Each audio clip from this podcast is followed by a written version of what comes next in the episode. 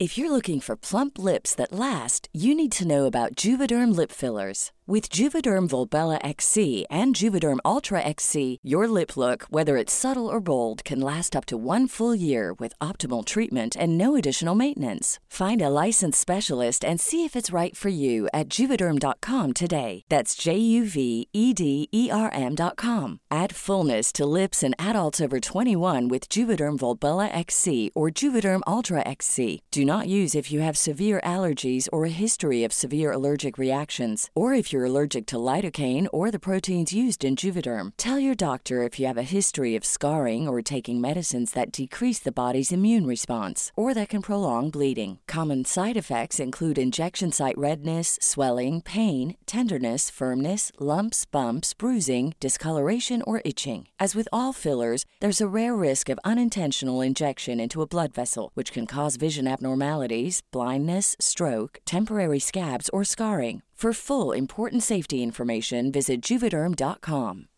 Millions of people have lost weight with personalized plans from Noom, like Evan, who can't stand salads and still lost 50 pounds. Salads, generally, for most people, are the easy button, right? For me, that wasn't an option. I never really was a salad guy. That's just not who I am. But Noom worked for me. Get your personalized plan today at Noom.com. Real Noom user compensated to provide their story. In four weeks, the typical Noom user can expect to lose one to two pounds per week. Individual results may vary.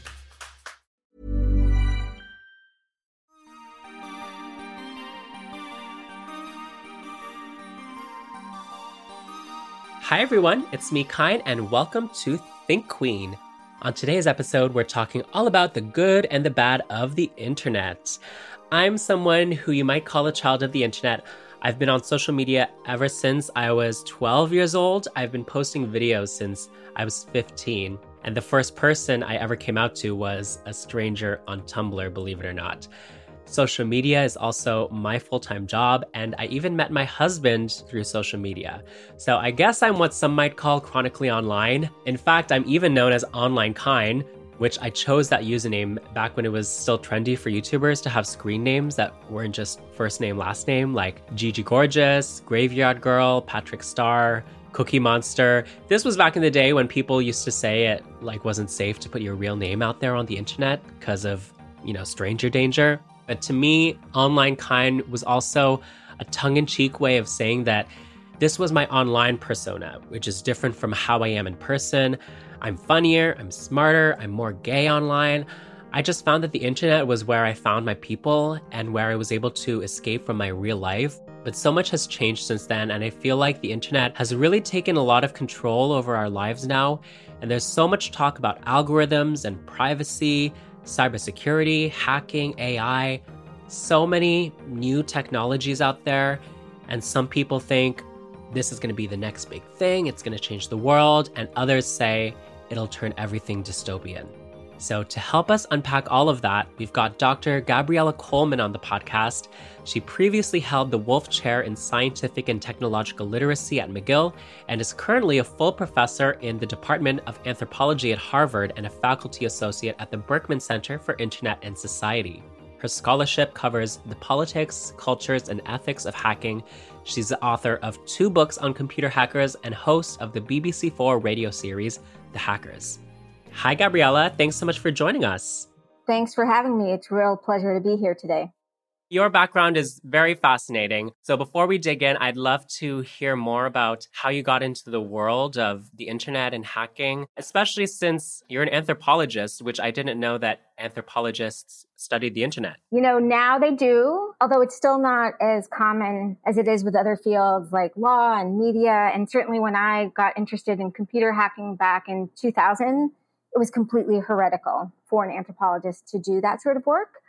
Mm. And I was in grad school, you know, being trained in medical anthropology and I was exposed to this world of free and open source software hacking. And these hackers are kind of like real nerdy, nice people who believe that the kind of underlying directions of software should be free and liberated. And they, they invented new licenses to challenge copyrights and patents. And I just found it really fascinating that a bunch of, you know, nerdy engineers who made technology were remaking the law.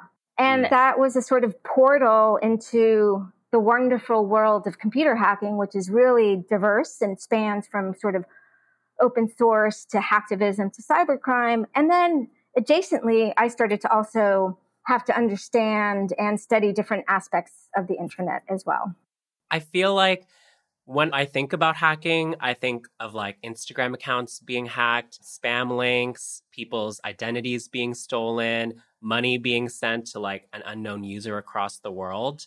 Um, so I feel like it's probably fair to say lots of people don't have a positive association with hackers. You've done a lot of research, though, on uh, a particular group of hackers called Anonymous, who call themselves hacktivists. Can you tell us a little bit about that?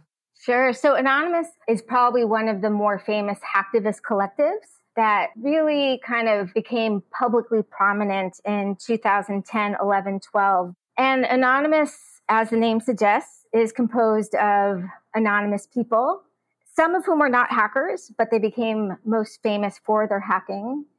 And they kind of congregated in chat rooms and launched various operations to fight kind of dictatorial regimes, to support Occupy, to expose rape culture. And again, mm. sometimes their interventions weren't based on hacking, but nevertheless, they also started to really engage in a tactic which I call the hack and leak, where they targeted maybe like a sleazy security firm and stole their emails and then published them online. And then journalists would dig into the emails and report on sort of the shady shenanigans of the security company. And they really just took this tactic that wasn't very common and really put it on the map and helped popularize it and stabilize it. Anonymous was also quite famous for their kind of icon. So they would often. It's the one with the mask, right? Exactly, the Guy Fawkes mask.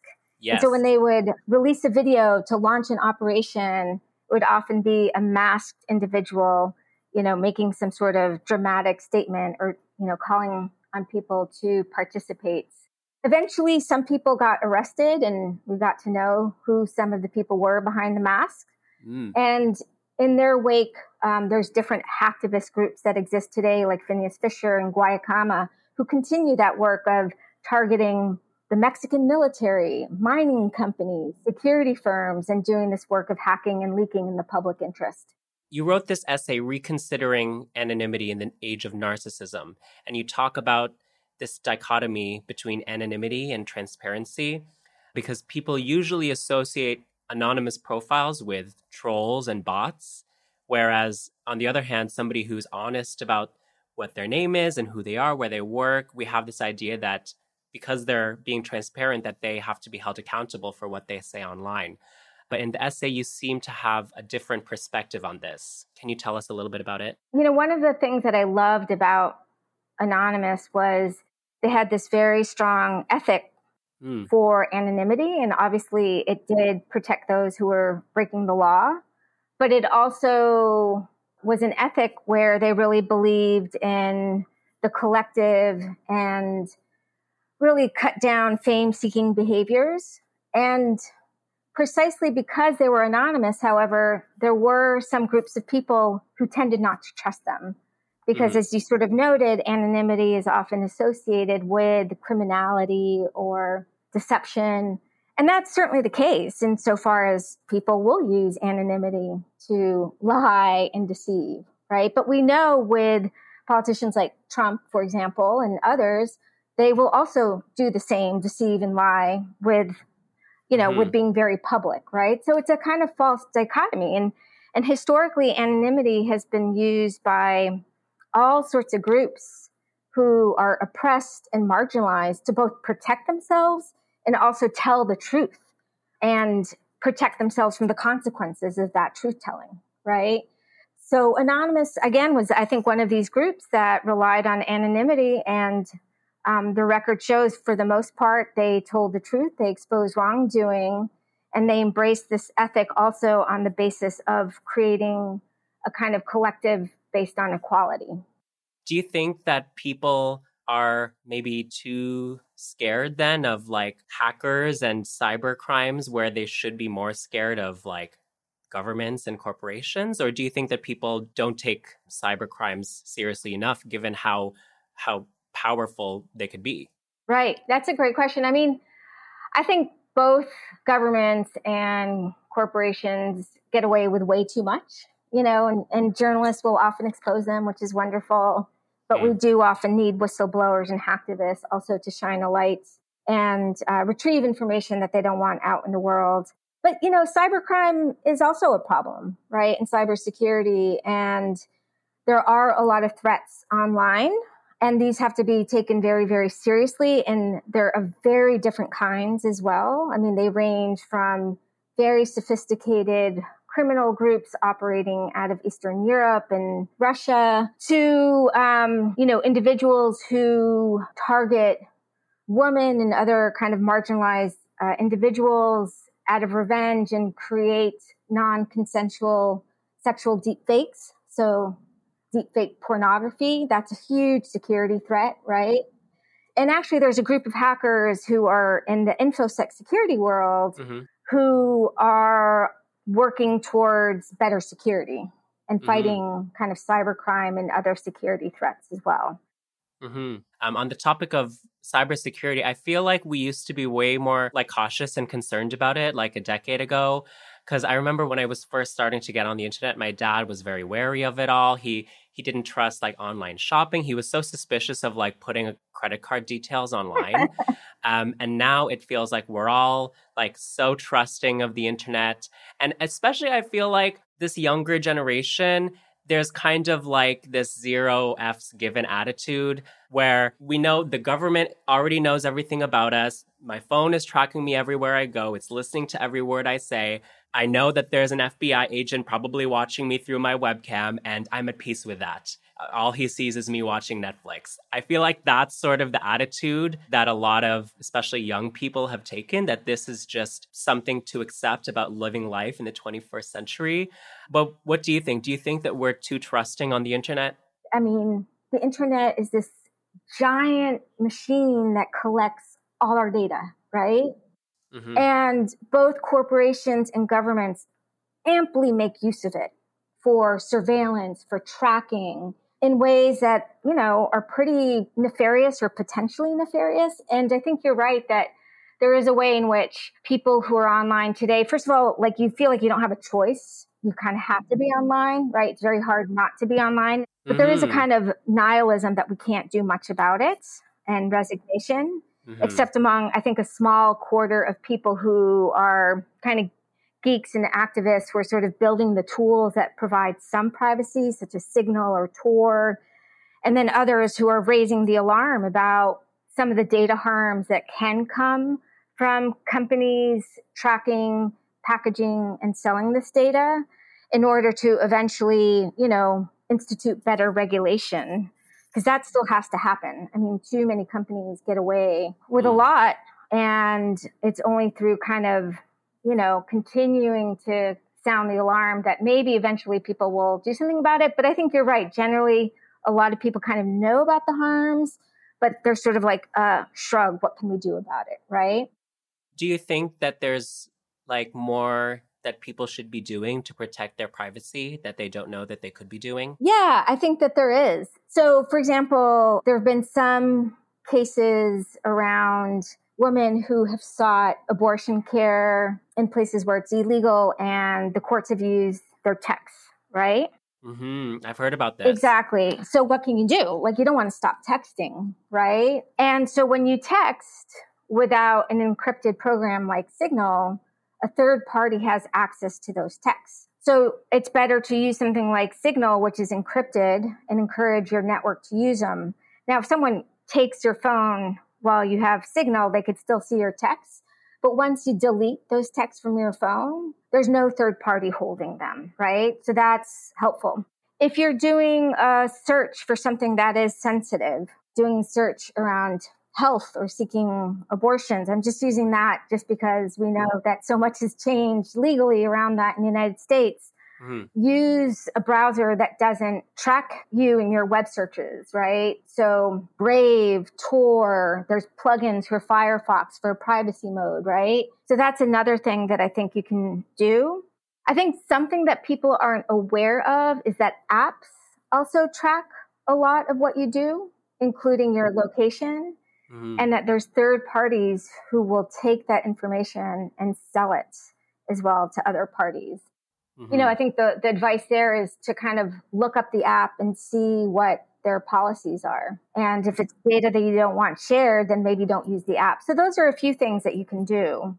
Yeah, I've heard people say that if you're on a website and everything's free and you're not paying for a product, it's because you are the product and your your data. That's but some right. people have suggested that the alternative would be instead of these websites like Twitter, Meta, Google, instead of them selling our data, maybe they should switch to like a subscription based model so they could make money another way. Certainly, there was this idea, I think, early on in the internet that everything would be free and cheap and wonderful. But mm-hmm. actually, to run these services costs a lot of money. Mm. We see with, with Twitter and Elon Musk, who bought Twitter, um, he fired a bunch of people, and there's been a lot of issues with maintenance and upkeep. And mm-hmm. if it's free, then exactly your data is the product. And so other models are subscription based models or federated servers that are decentralized where small people are kind of running services. And so the kind of labor load and technical load is spread out.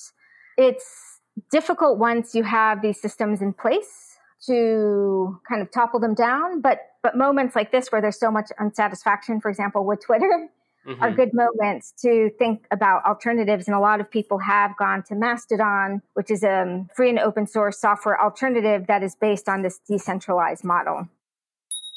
We're going to get right back into it in just a moment.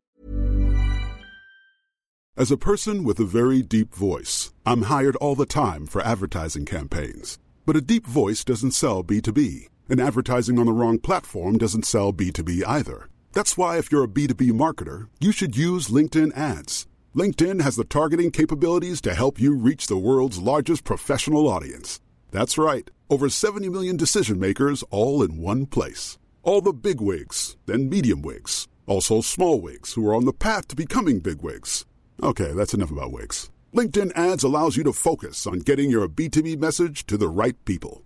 So, does that mean you should use ads on LinkedIn instead of hiring me, the man with the deepest voice in the world? Yes. Yes, it does. Get started today and see why LinkedIn is the place to be to be. We'll even give you a $100 credit on your next campaign. Go to linkedin.com slash results to claim your credit. That's linkedin.com slash results. Terms and conditions apply.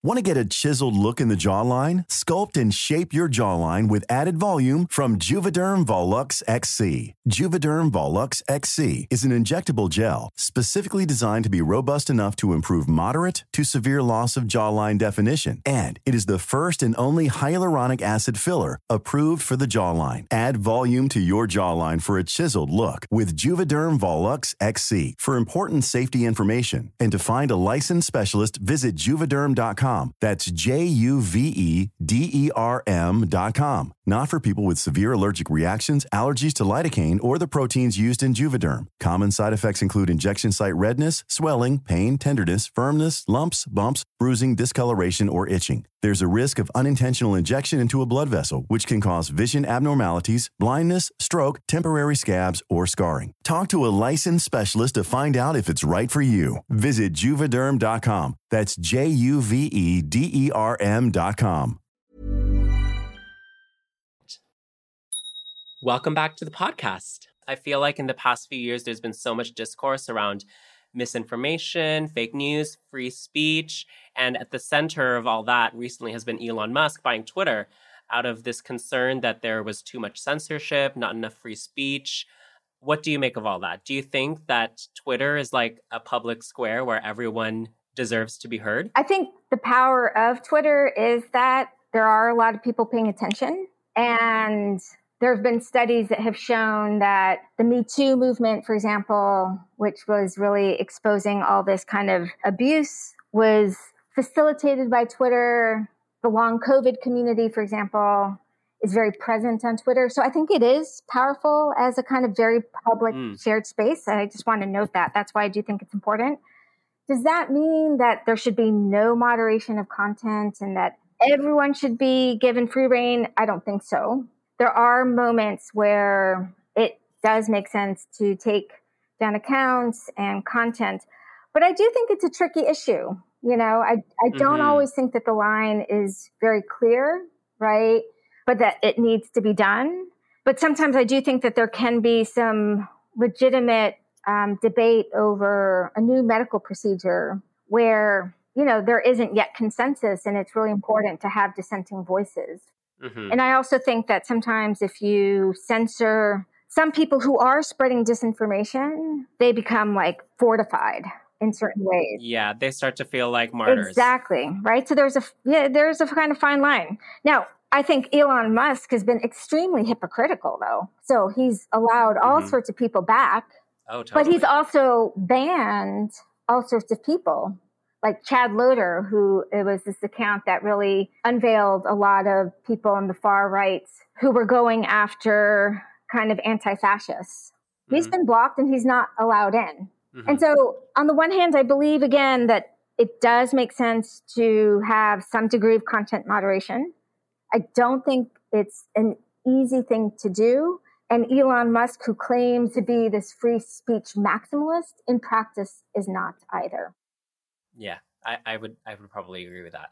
I'll switch gears a little bit. I, I guess this is a little bit unrelated, um, but but maybe not. I you'll tell me. What is your take on AI and technology like ChatGPT and AI generated art? Where do you see it intersecting with like cybersecurity in the future? Sure. Um, maybe I'll talk about Chat GPT and then also talk a little bit about some deep fake technologies that are also AI enabled. Mhm. and kind of maybe juxtapose them a little bit. But first, for those people that may not know, GPT chat stands for Generative Pre Trained Transformer. It's caused a big splash and sensation. And basically, it's a piece of technology that entirely relies on AI and language learning models where a user feeds the model with like a sentence, a query, a command, and then the transformer part of the technology takes that and provides a coherent answer. And the model is trained on publicly available data sets and is not actually connected to the internet. Um, GPT can kind of process and create any type of text, including articles and stories and music and code and guitar tabs and poetry. I think that's why it's caused such a big sensation because the answers that it gives are very human like. Yeah, it's incredible. I'm amazed Have by you it. used it at all? I have. I I tried it just the other day. I was. I finally gave in. To, I I heard so many people talking about it. I was like shocked. It's it's like typing something into Google, but like the answer is so human. It's like somebody has like done all the research and they've presented it to you, and it's like it takes all of like two seconds. Exactly. So it's really at some level seemingly pretty impressive. And also going back to the cybercrime thing, for example, an organization called Checkpoint did some research and it was just published in early January that showed that the cyber criminal community is already starting to use chat GPT to write code for criminal purposes. Wow. Yeah. And so it's out there. It's, you know, obviously there's also a big fear as to whether students will be using it to write essays. So, you know, there's been kind of a lot of discussion around whether it's kind of positive or negative, whether it works well. And I think that there are a lot of different dimensions. And, you know, it is very impressive that coders, for example, are using the software to kind of help with their coding. And, and for Mhm. example, uh, Google employees were just warned to stop using it because they're just afraid that some of their kind of trade secrets, technological trade secrets, are going to be part of the data set. Oh, Google is shook. Exactly. But you know what's interesting about it when it comes to I think analysis, like if you ask it a question about the history of hacking, which I've done around Mhm. my own research, the answers are extremely shallow and very surface level Hmm. and often actually wrong as well. And so I think, you know, students in particular have to be really, really careful insofar as the answer seems legit and there's some truth to the answer, but often the most shallow manner. I feel like if this is like just the beginning of it, in 10 years from now, it would be like so different. All of the little like flaws, I feel like people can tweak those.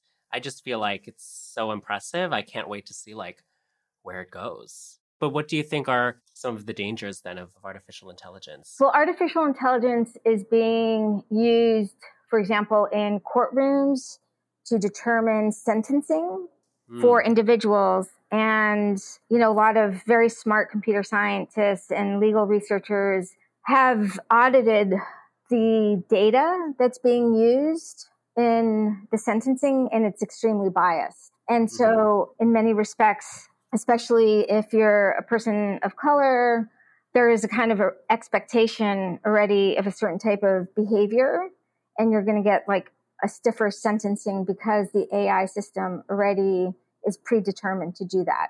Another area too that AI is being used is for hiring. And my understanding is that it's trained to identify certain personality traits as well.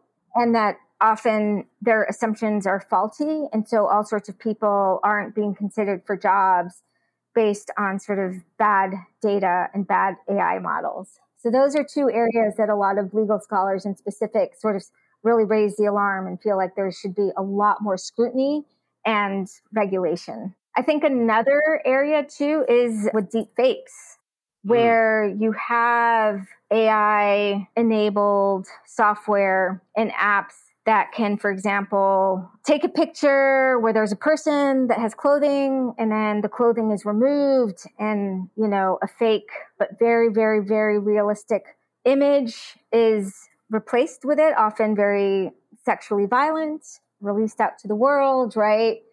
And so AI has, um, you know, really helped enable the proliferation of sort of deep fakes on the internet which are overwhelmingly used to target women as revenge.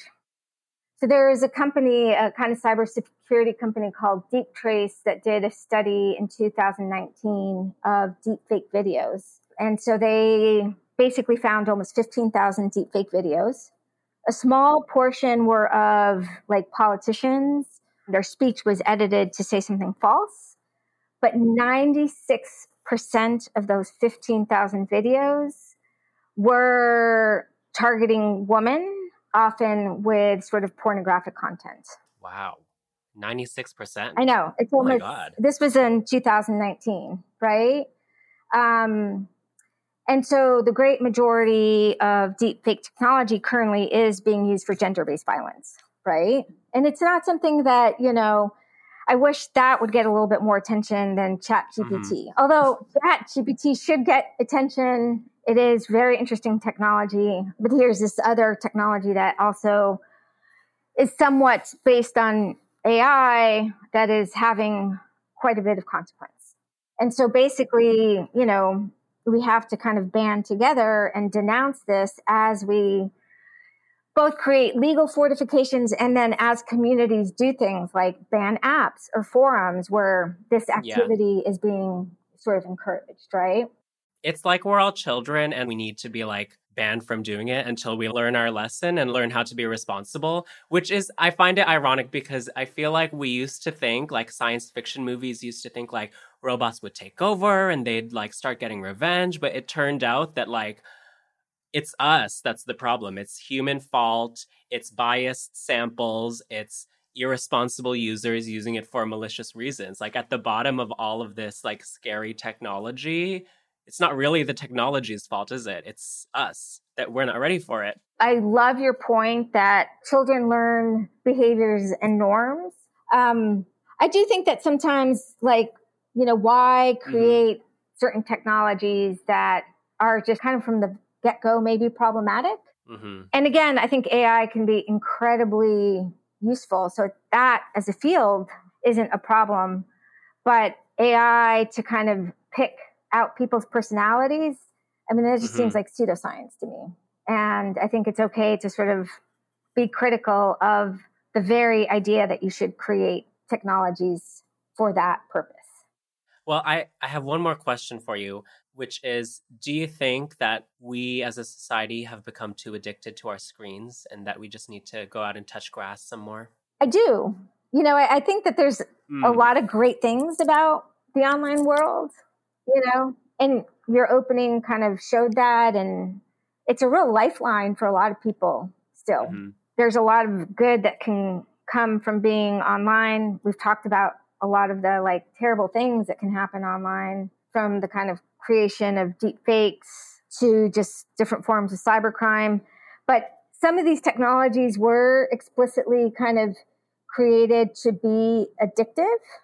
And so, for example, the person who invented the like button on Facebook at a certain Mm. point felt very, very guilty that he helped design this one little technology that kind of keeps you coming back.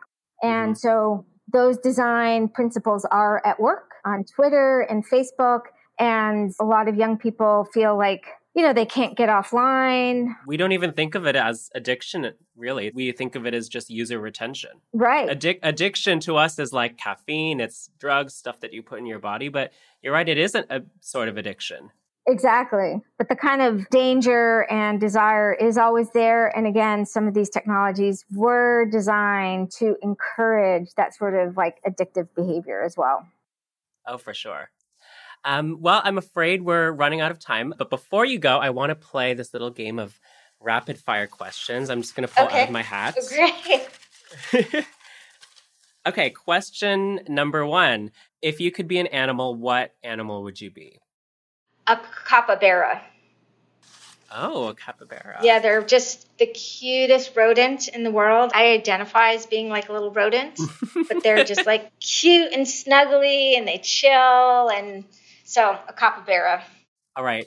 Um, who is your favorite Kardashian? Um, well, I don't think I have one, but there is a Twitter. Yeah, I get the feeling you're not keeping up with the Kardashians. No, but I do really like a Twitter account that melds quotes from one of the Kardashians in Schopenhauer. Yes, I've seen. That's Kim Kardashian. Yeah, exactly. Those are brilliant. And that's what I love about Twitter. There's a lot of like really clever, clever, you know, people out there. yeah. I right. like the hat thing. Right? Okay. This is like the opposite of AI, you know, because it's like random. Whereas AI is all about like trying to predict. yes, this is artificial silliness. Super salad. salad salad because i'm also really really good at making salads that's one of my secret skills in life Fair enough. I love a fruit salad. with with what fruits Well, in the Philippines, we do this like it like all comes out of cans, and they do like condensed milk and evaporated milk with like cherries, pineapples, apples. They even put a little bit of cream cheese in it. You should try. that sounds amazing anything with um, condensed milk like you can't go wrong Oh yeah. Well, thank you so much for being here. I know we've only just scratched the surface of all of this, but for everybody who's interested in learning more, where can they find more of your work? so if you google my name gabriella coleman my website will come up my personal my academic my twitter that's where you could find me Perfect. Thank you so much for being on Think Kyne. oh it's my pleasure thanks for having me Bye. bye Think Kyne is produced by Entertainment One. Director of Programming at E1's podcast network, Sasha Tong. Producer, Maddie Hanukkah and Sasha Tong. Associate producers, Chris Chu. Edited and mixed by Maddie Hanukkah.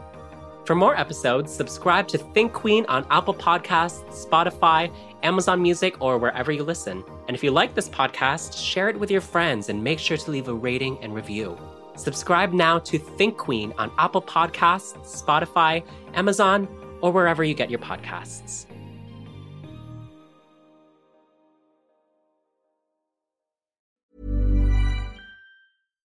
If you're looking for plump lips that last, you need to know about Juvederm lip fillers. With Juvederm Volbella XC and Juvederm Ultra XC, your lip look, whether it's subtle or bold, can last up to one full year with optimal treatment and no additional maintenance. Find a licensed specialist and see if it's right for you at juvederm.com today. That's J U V E D E R M.com. Add fullness to lips in adults over 21 with Juvederm Volbella XC or Juvederm Ultra XC. Do not use if you have severe allergies or a history of severe allergic reactions, or if you're you're allergic to lidocaine or the proteins used in Juvederm. Tell your doctor if you have a history of scarring or taking medicines that decrease the body's immune response or that can prolong bleeding. Common side effects include injection site redness, swelling, pain, tenderness, firmness, lumps, bumps, bruising, discoloration, or itching. As with all fillers, there's a rare risk of unintentional injection into a blood vessel, which can cause vision abnormalities, blindness, stroke, temporary scabs, or scarring. For full important safety information, visit juvederm.com.